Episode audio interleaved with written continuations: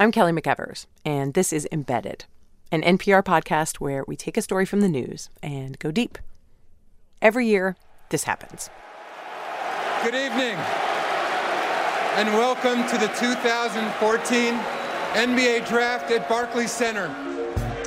With the first pick in the 2003 NBA Draft, the Cleveland Cavaliers select LeBron James.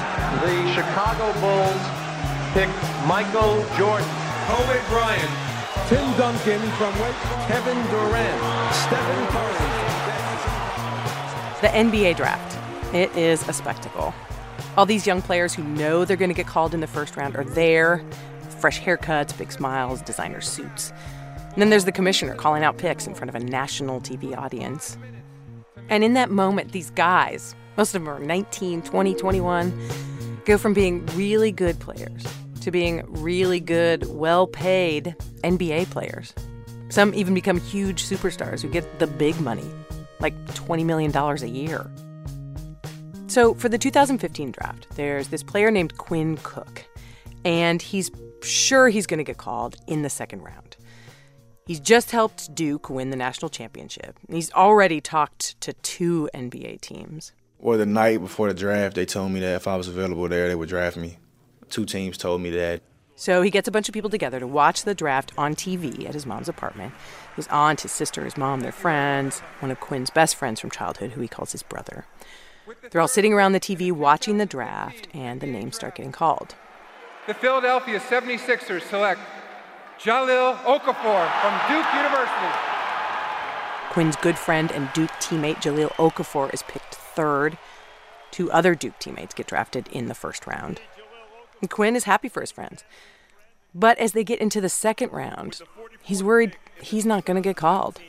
If he was going to get chosen in the second round, he probably would have already gotten a phone call from his agent. You know, when you see, when you start seeing the names go by, that's really the time where I was like, man, him, him, that guy, what, I, man, I destroy him in college. I, I did, did that to him in workouts, but that's really the only time in my life where I could remember me doing that. Like, just, I had a little animosity to, to those guys because I was anxious to hear my name.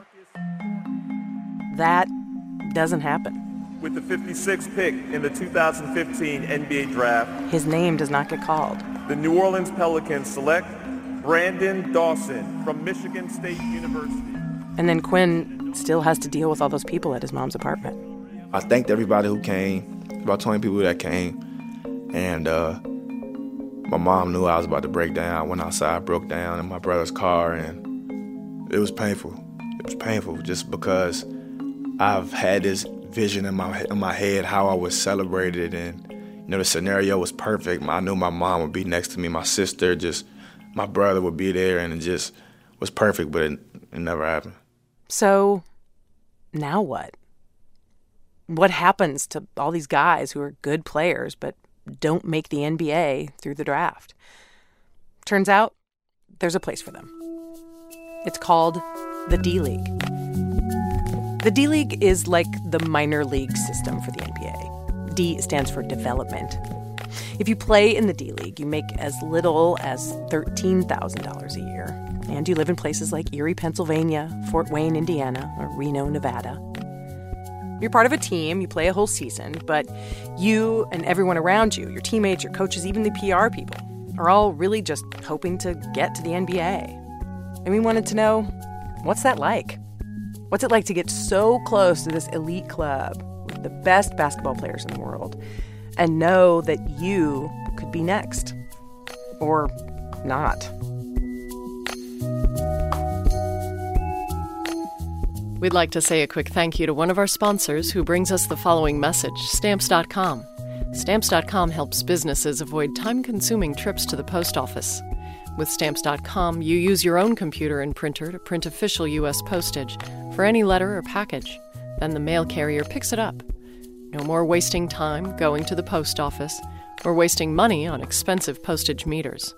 Right now, sign up for Stamps.com for a special offer a four week trial plus postage and a digital scale.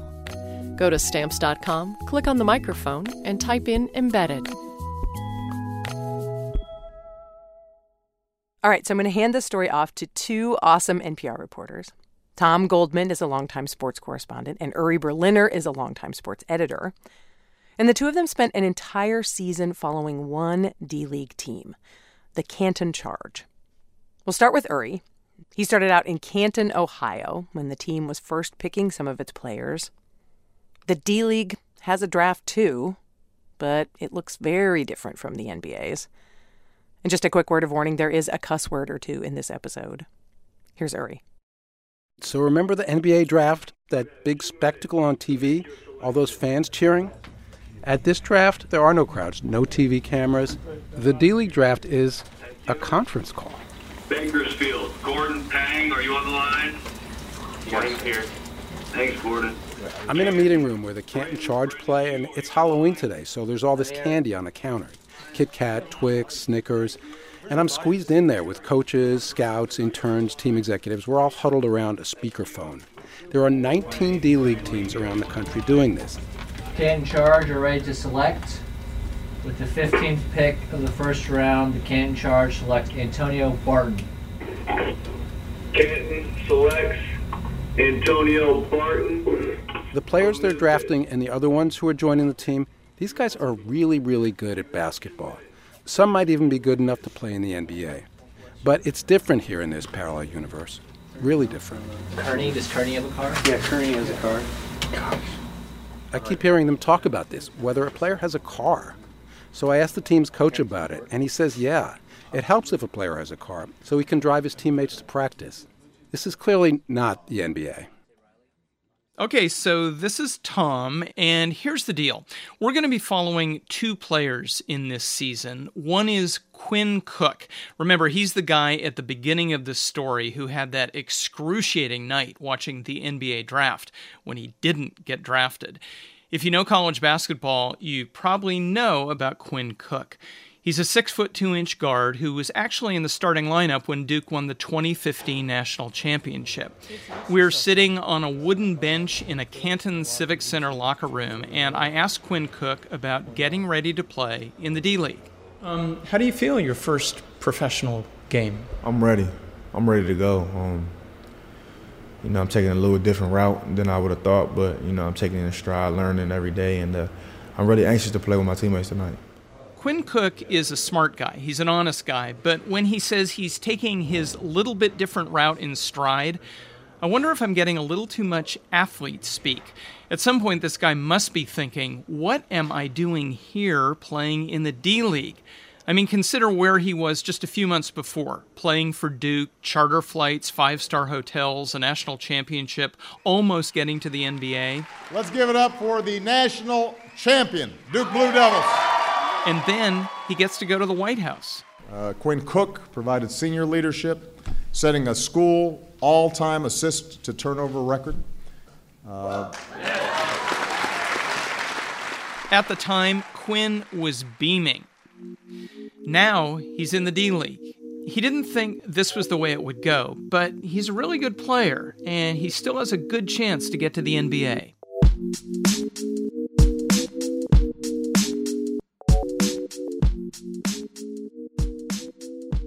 Now, the second player we're following is a guy named Mike Dunigan. He's more of a long shot than Quinn Cook. He's 26. That's not ancient for a player trying to break into the NBA, but it's not young either. But Mike's got stuff going for him. He's a really big guy, even by professional basketball standards. And you are how tall? Uh, 6'10. Let's see how tall you are. Can we just stand up for a second? Mike isn't just tall, he's big. He weighs 270 pounds. He's a powerfully built guy, and that's got to help him on the court. Before coming here, Mike played a lot overseas in Israel, Estonia, Ukraine. He hated Ukraine, too cold. Australia, Italy, loved the food. South Korea, and the Philippines. That's about it, really. So that, but that's a lot. Man. It's a lot. that's a lot it's, of your world it's, travel, a, it's right? a lot in six years. I've come a long way in six years, with a, a lot more to go. Players go overseas because the money can be really good. Mike says he's made more than $250,000 in a season over there. But when you play overseas, it's not the best way to get noticed by the NBA. To do that, Mike says he's got to be back here, playing in the D League, where a call could come at any time from an NBA team. This is his year, he says, to get called up. Like this year, I don't plan on going anywhere, so I'm riding the whole year out. I've told my agent like this is it because I, I want to call up. I've never had a call up. I don't know what a call up feels like. Mike grew up in Chicago. He's an only child raised by a single mom. She played basketball too at Cornell. But Mike never really thought he was a sports kid. He says he was more into cartoons and Pokemon. Some people was born into the game. I adapted to the game. Like uh, What do you mean by that? like people are born like out of the womb. Here, here goes a ball. You're gonna play basketball. You're gonna play baseball. You're gonna play tennis. I wasn't like that. I was just one of those kids who was just small here, and then one day just whoop. Mom says, "Well, interested no, in how when you you- going to college? Here you go." In the seventh grade, he had this crazy growth spurt, grew about eight inches in a year. It was time to play basketball. He played for the University of Oregon for two years and went overseas. Mike's bounced around pro ball for six years, but he's never made an NBA team. And now he's here in the D League, hoping for his big break. It's the first game of the season for the Canton Charge. I watch Quinn Cook as he moves around the court in his gold uniform with burgundy trim. He doesn't have blazing speed, but he's quick and always seems to be in the right spot. He scores on a drive to the basket. It's the team's first points of the season. But the rest of the game is rocky. In the end, his team, the Canton Charge, lose. In their next game, a referee gives Quinn a technical foul for complaining about a call. In another early loss, he misses 14 of 17 shots. Quinn later tells me he was in a funk, didn't want to be here. Maybe that's why he's not playing well. Our other guy, Mike Dunigan, starts the season really strong. He's leading the defense and has some good scoring games, too. At one point, he's got the fifth best shooting percentage in the entire D League. His coach tells me if Mike can get in tip top shape, he should make it to the NBA. Still, as a whole, the team is not playing well. A month in, they have one of the worst records in the D League. I go join them on a road trip to another game in Bakersfield, California. It's a four hour bus ride from their last game in Santa Cruz. It's not a bad bus, it's one of those coaches with small TV screens and tinted windows, but it is a bus, not a plane. The bus finally pulls into Bakersfield. Sean Wyatt is the PR guy for the charge. Yo, make sure you're taking your trash off with you. Packing out your own trash? Can you picture LeBron James doing that? I can't. Next day is the game against Bakersfield, and let me just say the arena is tiny. Not even as big as a high school gym, more like a middle school gym. There are 550 people here tonight. When a player's at the free throw line, it's really quiet. Sounds more like a practice than a pro basketball game. Mike doesn't play, he hurt his ankle, but Quinn is looking pretty good. And when you watch him play, you can't help but notice this thing he does, this gesture. When Quinn's inbounding the ball or starts dribbling up the court, he taps his chest, kisses his hand, then points to the sky. Turns out it's for his dad. Ted Cook died when Quinn was 14. Now, Quinn says he still thinks about his dad every day. He was my best friend, and uh, he he taught me how to play baseball, basketball, football. He was just a, a great dad, and uh, he took me to school every day, took me to practice every day. He he did everything a great dad does. Quinn says his dad actually liked baseball the most, but by the time Quinn was in middle school, he told his dad he wanted to go all in with basketball. His dad got Quinn a strength and agility coach and hired someone to video all of Quinn's eighth grade games. Quinn says he and his dad both loved the NBA. His dad was a huge Lakers fan and would let Quinn stay up late to watch, but only the first half. They actually talked about what they'd do when Quinn made it to the NBA one day. He used to tell me like, "I want you to fly me on your private jet to to, to one of your games." Like he used to always talk about that, and him coming to Phoenix to watch me play and just going everywhere. He'd say he'll buy an RV or something and just drive to to Golden State and watch me play. Just you know, he was very adventurous, and we talked about that a lot. Even though he's gone, it's clear that Quinn's dad is a huge presence in Quinn's life. There's the tap kiss point gesture on the court, which Quinn says he does maybe 30, 40 times a game. There are the Facebook posts that end with RIP Dad.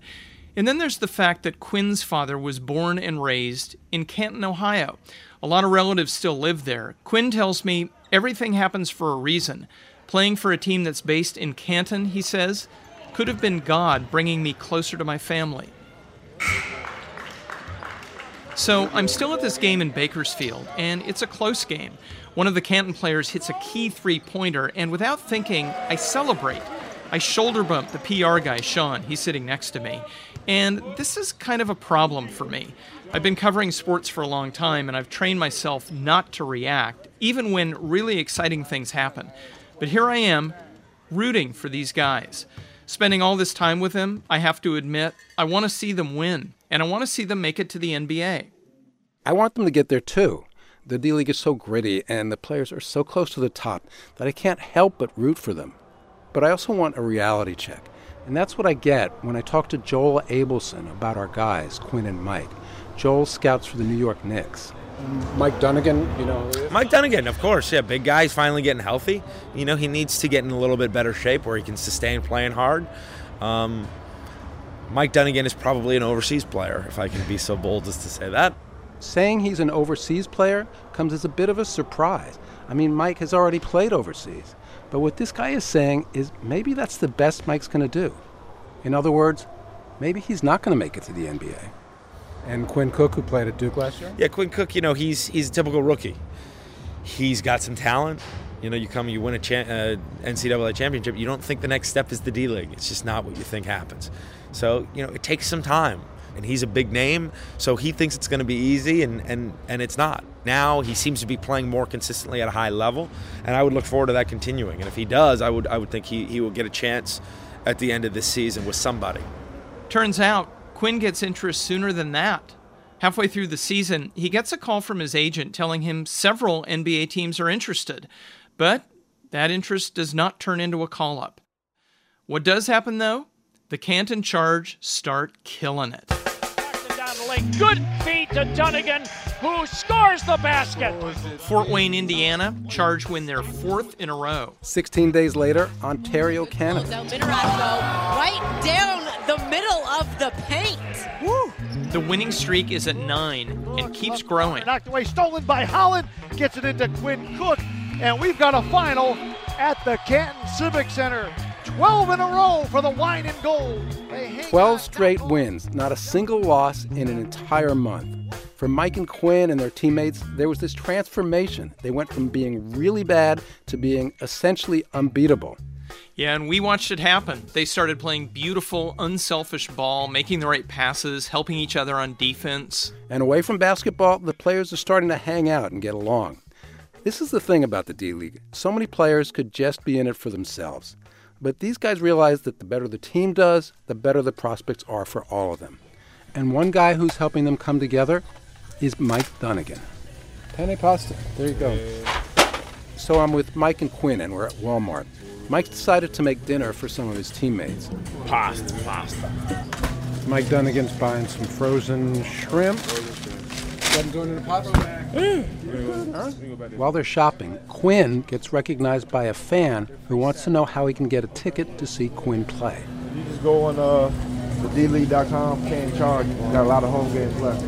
I won't keep. I appreciate the time. But even though the team is playing well and they're bonding, Quinn and Mike are each having very different seasons. Quinn's riding high these days. He's shooting well and just played in the D League All Star game. For Mike, the season that started out really well has gone a bit south. He's hurt both his ankles and isn't getting much playing time. Away from the game, Mike's as gregarious as ever. At Walmart, he's goofing around, wearing one of those Russian hats with the ear flaps. Though when it comes to basketball, he sounds exasperated. You know, I've just been battling injuries, you know, things I just can't control. I can't control coming down on somebody's foot. I can't control people throwing their fucking ass into my knee. I can't control, you know, just some things just out of my control. Mike is 26. That's middle age for someone trying to make it to the NBA. He could keep hoping for that call up, or he could just head back to Asia, where remember, he would make a lot more money than he does in the D League. It's tempting every year. Yeah. You know, they come down here and make 19 a year. you see like, what are you thinking? They say chasing a dream. And, you know, then they say it's difference between dumb and stupid. He's wondering if this will be his year after all. But when it comes to the team, He's still focused on them being a solid group, and this dinner is part of that. John! John! We all go back to Quinn's townhouse just outside of Canton, and Quinn's yelling for his new roommate, John Holland. All the players live in the same complex, two to an apartment. John joined the Canton Charge later in the season, actually, just about the same time everything turned around. It's the first time I meet John, and Quinn makes the introduction. You know, this is Michael Jordan. We call him Michael Jordan. You do? He's Jordan of the team. You know, you know how the Chicago Bulls franchise they were struggling when you know before he got there, and he took the organization to another level. Can't charge. He's struggling. Got put in the starting lineup, and we haven't looked back since. This is all kind of funny because John's never been a well known player like Quinn. John didn't get recruited by any big colleges. Coming out of high school, I didn't really have any offers, Division One offers. Really?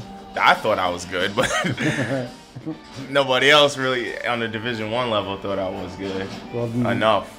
So now John's here in the D League, hoping he is good enough to get to the NBA. After dinner, they all sit around and watch basketball. Quinn's old school Duke against their rival, North Carolina. Even when they're not playing basketball, they're watching basketball. A few weeks later, I give Mike a call. Hello. Mike, it's Uri. How you doing? Hey, how are you? I'm alright. Yeah. Hey, I haven't talked to you for a while. I just wanted to catch up. I know there's a lot been going on. Yeah, um, well, for me, the season's over. A few games back, Mike got a concussion. He got elbowed in the jaw twice. Now he won't be playing for the rest of the season. Mike won't travel with the team.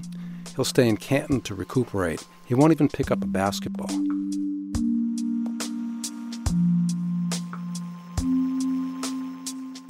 Coming up after this break, more disappointments and some good news.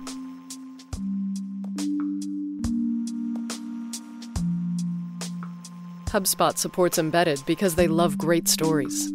That's all. HubSpot wants to get back to the episode early, too. So that's what we'll do.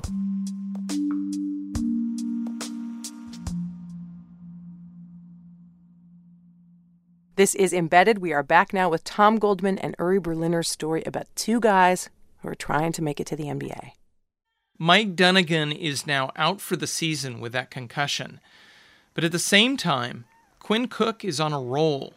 Their team, remember, they were not playing well at the beginning of the season. Now they make the D League playoffs. The playoffs are the guy's last chance to show off for the Scouts, and Quinn is playing better than ever. He makes the winning shot in game one. Game two of the playoffs is in Portland, Maine. It's the team's biggest game of the season. Number 11, guard, 6'2 from Duke, Quinn Cook. The team's counting on Quinn and his roommate John Holland to do a lot of the scoring. John Holland, be here. You can hear Quinn urging his teammates during a timeout. It's a lot of action. Whatever we say, let's do it. The Charge go into halftime with an eight point lead. In the second half, I go sit with Quinn's mom, Janet, a few rows up from the floor behind the basket. She's driven all the way from the D.C. suburbs for the big game. We talk for a while, and then the conversation turns to Quinn's dad, who died when Quinn was 14. Let me ask you a serious question. When his father died, what effect did that have? Does he, how did he deal with handle that?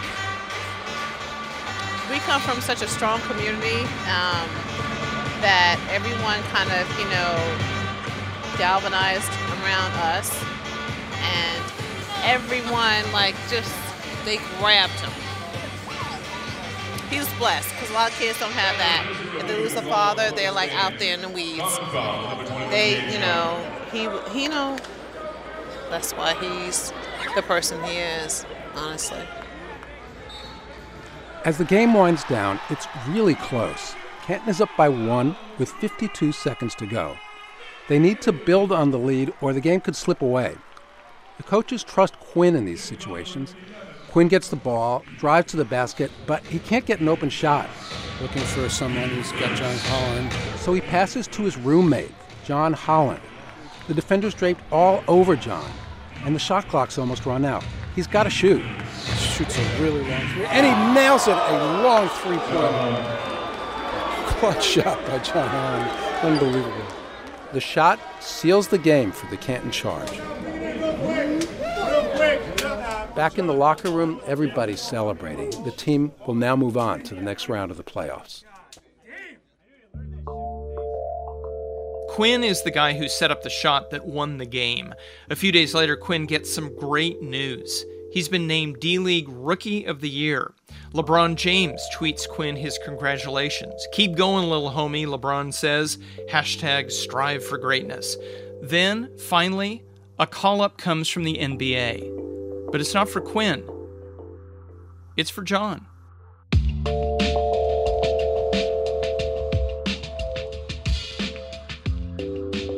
When I hear the news about John, I instantly think about Quinn. This is what Quinn has wanted desperately for so long. You know, when he was a kid, he wrote a letter about what he wanted to be. In it, he simply wrote NBA.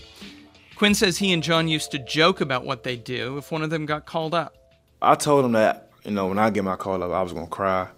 He was like, nah, I ain't gonna cry. And, and he was trying to be the big tough guy. And, you know, he didn't cry, but he almost, he damn near did. Excuse my language, he damn near cried. And he just was smiling from ear to ear. So there was no part of you that said, damn, that could have been me. Nah, that's not me. You don't want him to be in the D League his whole career. You want him to get his dream, and he, and he got it. And I was, I was happy. It was no animosity or, no, or nothing from me. This might sound really hard to believe, but you have to understand these athletes are different than we are. They've built this muscle to deal with disappointment. It's how they get where they are. They have to put aside negative things and keep going. As they say, they learn how to just flush it. Whether it's a loss or an NBA call up that wasn't you, flush it and move on. All right, so John's just been called up to the NBA.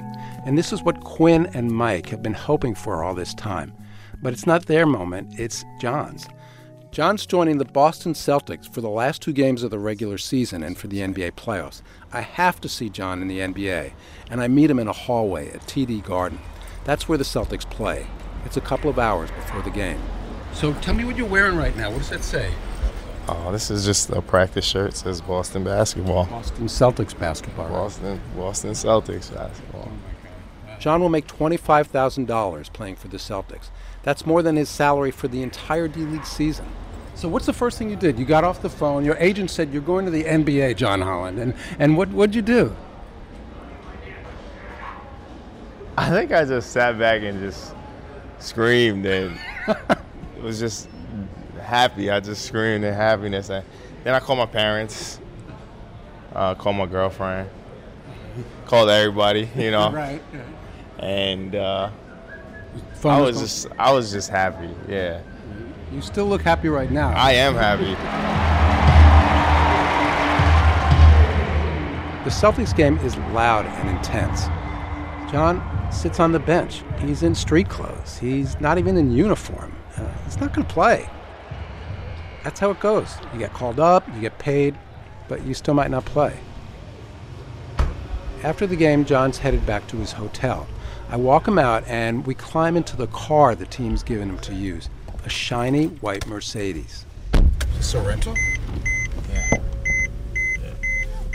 Life is different. I mean, they got it for me. John says he's excited to be here, but he misses Quinn and his teammates in Canton.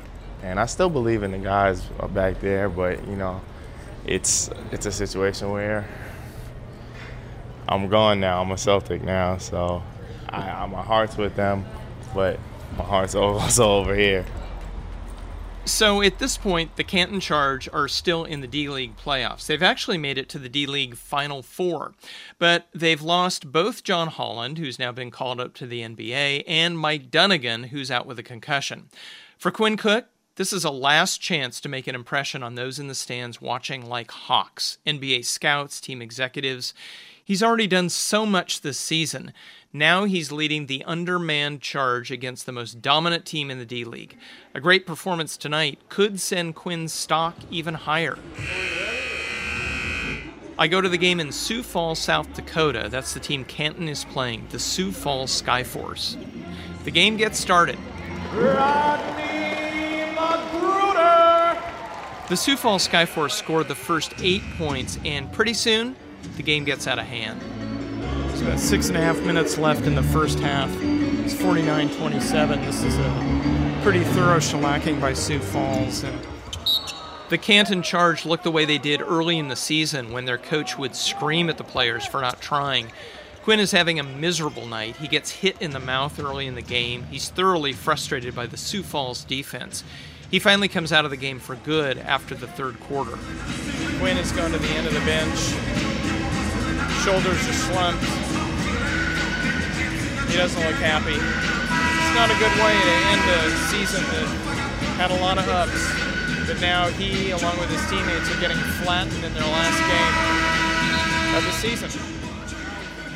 In the end, they lose by 32 points. And that's it. It's the end of the Canton Charge season. Most of those guys who were hoping for that call up, they didn't get it.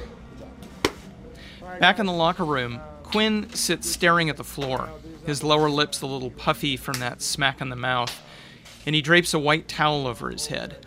You can imagine a jumble of things going through his mind the disappointment about the game, the year that delivered so much, but ultimately not enough. The coaches remind the team it was a hell of a season, especially after the bad start. But really, everyone's ready to go. And we will all get an early morning flight back to Ohio. Thanks, man. Yeah, no question. Holler at Be me if safe. you need anything. Appreciate it. So, the last thing that happens for Quinn and the rest of the team is they do exit interviews with the coaches in Canton. Quinn Cook is the last exit interview of the day. We go meet up with him at the community center where the team practiced during the season. Players show up, they mill around the court, talk, shoot baskets, scribble final autographs. Appreciate it. And Quinn sits down with us to talk about his last few months. So, uh, you were the leading scorer on certainly the hottest team in the D League uh, in February, and you know, arguably the team playing best of anyone. Yeah. And um, D League All Star, uh, Rookie of the Year. You won a playoff game single handedly. You didn't get called up. did, did any part of you go, "What more do I need to do?" Yeah, yeah. I mean, there a lot of times I would call my best friends and my mom and vent, but I, it's, it's not in my control. I mean, uh, I just not my time yet. I don't think you know it's my time. I, I feel like timing is everything. Quinn says he's still laser focused on getting to the NBA, even if that means playing in the D League again next year. And even if it means more disappointments, like the times this season when his agent told him NBA teams were interested, but ultimately they didn't call him up. I had three times this year where it was between me and this guy, between me and that guy, me and that guy. And, you know, sometimes they took the other guy because he was older than me, because he had some NBA experience, or the other guy was a bigger, he was bigger than me. Other guy, you know, he was a vet. So So Quinn says he isn't bitter, but it's hard to be the one who didn't get picked. Yeah, the last time, like I found out that I didn't make it, that I knew I was gonna get called up last Wednesday, so six days ago. Damn. Yeah, no, it's it's it, it sucks. Next year, like if that happens, like, I can't get so excited because I just got so excited just to, you know, just to hear bad news and I just, you know, get let down. He says maybe it's just bad luck. Sure, he's been to the White House, but a lot of other times, from high school onward, people told him he wasn't going to make it. It's been a story my whole life. That's why I know how to handle it. Um, you know, like a couple of my teammates told me, I don't know how you're you're so positive, you're so calm. I, you you should have been gone, blah blah blah. But it's been a story my whole life. It's just my size, or I don't know. I just always was overlooked growing up. You know, everywhere I went, you know, I was always doubted, and you know, I overcame it. And you know, that's what my agent was telling me. I mean, you've had this happen before. You just gotta do what you do. Do what you do. Go to work and, and uh, show everybody that you know you belong in the NBA.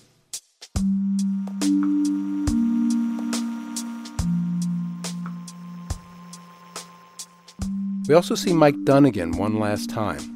His bags are already packed and lined up in a corner of his living room. He's ready to go home. The last few weeks have been hard for Mike the concussion, the lightheadedness, being cooped up in his apartment watching The X Files. I know when we first met, you said, This is the year, I'm going to stick it out, I'm going to chase the dream this year. Was it worth it? Uh, uh, not for me. You know, uh, I wouldn't say it was a bad thing. It just probably wasn't my year, you know. But as I get older, my window obviously gets shorter and shorter, and it's become one of those things where you have to uh, figure out which direction you're gonna go. Deciding to stay in the D League this year really cost Mike. He could have been making six figures playing somewhere in Asia. Instead, he chose Canton and made 19,000 bucks. But that's over and done with now. Mike's used to moving on, chasing the next opportunity. Mike tells Tom and me that just this morning he heard from a team in the Philippines. Woke up just out of my blue, just had a message on Facebook. And she just went into the details. I was like, oh, okay, that's nice. So I just heard about that. So, uh, well, an offer. Oh. But going to the Philippines and staying there probably means he won't have another chance at the NBA. The next morning, Mike's girlfriend Tiki is there. We meet them outside while they're packing the car. She has to be at work tonight, so I'm driving all the way. Oh, you where are you going? Straight back to Chicago. Wow, how long is that? Uh, about five and a half. They put everything in Tiki's silver Mustang a couple of small suitcases, his electronics, a bigger bag with his clothes. It's not much, really, for an entire season. One big suitcase with all. The plan is for Mike to head back to Chicago with Tiki and see what happens next.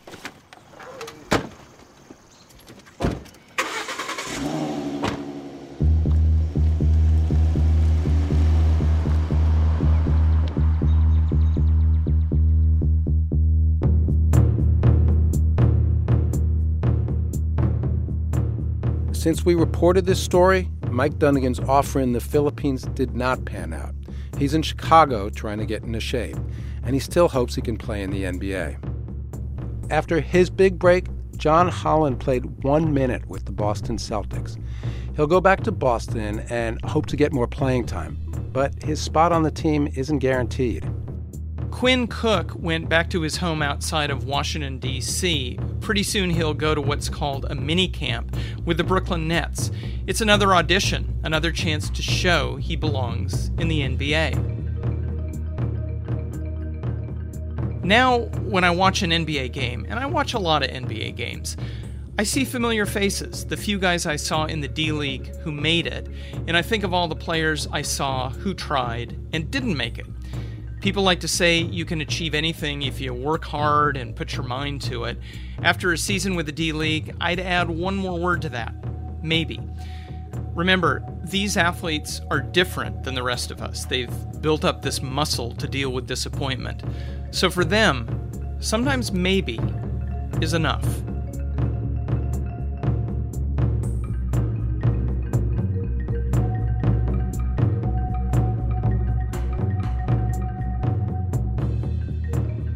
This episode was reported by Tom Goldman and Uri Berliner and produced like a boss by Becky Sullivan, Chris Benderev, and Brent Bachman. It was edited by me, Kelly McEvers, Steve Drummond, and Sean Cole, with help from Yowei Shaw, Neva Grant, and Denise Rios. Big thanks to Vicky Walton James and Neil Carruth. Digital production is by Alexander McCall. Research help from Camille Salas. Original music in this podcast is by Colin Wamsgans and Ramtin Arablouei. The show is executive produced by me, Chris Turpin, and Anya Grundmann. Our project manager is Kasia Podbielski. Listen to NPR on your local public radio station on another show I host called All Things Considered. We will be back next week. We will be in South Sudan, inside a hospital with Médecins Sans Frontières, doctors who are increasingly coming under attack. Ladies and gentlemen, stop these attacks you have to really do a gut check to want to come here because you know that when you work in like really dangerous places, there's always a risk. Getting used to the mortality, to the children dying, but uh, so many of them get like better. they don't die. This kid would not be surviving if this hospital wasn't here right now. Can I get it?